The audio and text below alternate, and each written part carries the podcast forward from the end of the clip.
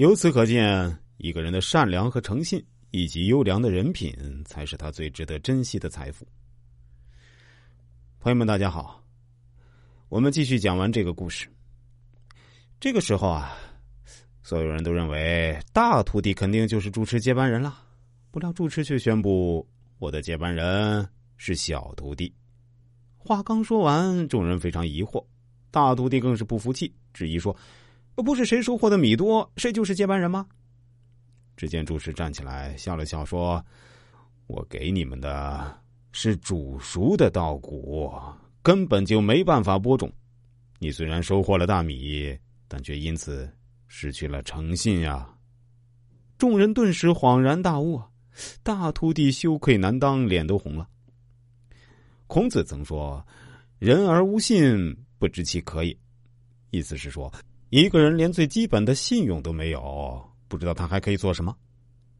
不诚信或许能获得一时之利，但一定不会一直获利。孔子还曾经在《论语》中说：“欲当大任，须是笃实。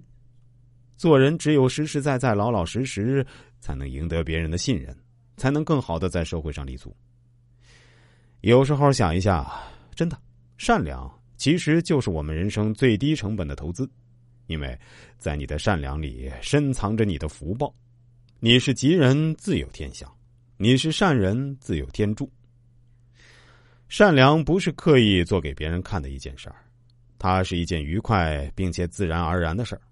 就像有时候善良就只是为了心安理得。爱出者爱返，福往者福还。世上所有的化险为夷，其实都是你积攒的人品和善良。请大家一定要记住上面我说的话，绝对会让你受益终身。其实我们在喜欢一个人的时候，也是始于共鸣，陷于才华。我这里的“陷”是沦陷的“陷”啊。还有最后一句叫“忠于人品”，大家仔细想一下，是不是这样呢？由此也可见，人品对一个人的重要性。得人心者受人尊，受人尊者必有品。人品好的人自带光芒，无论走到哪里都受人欢迎。最后，我再重复一遍：良好的人品才是一个人最宝贵的财富。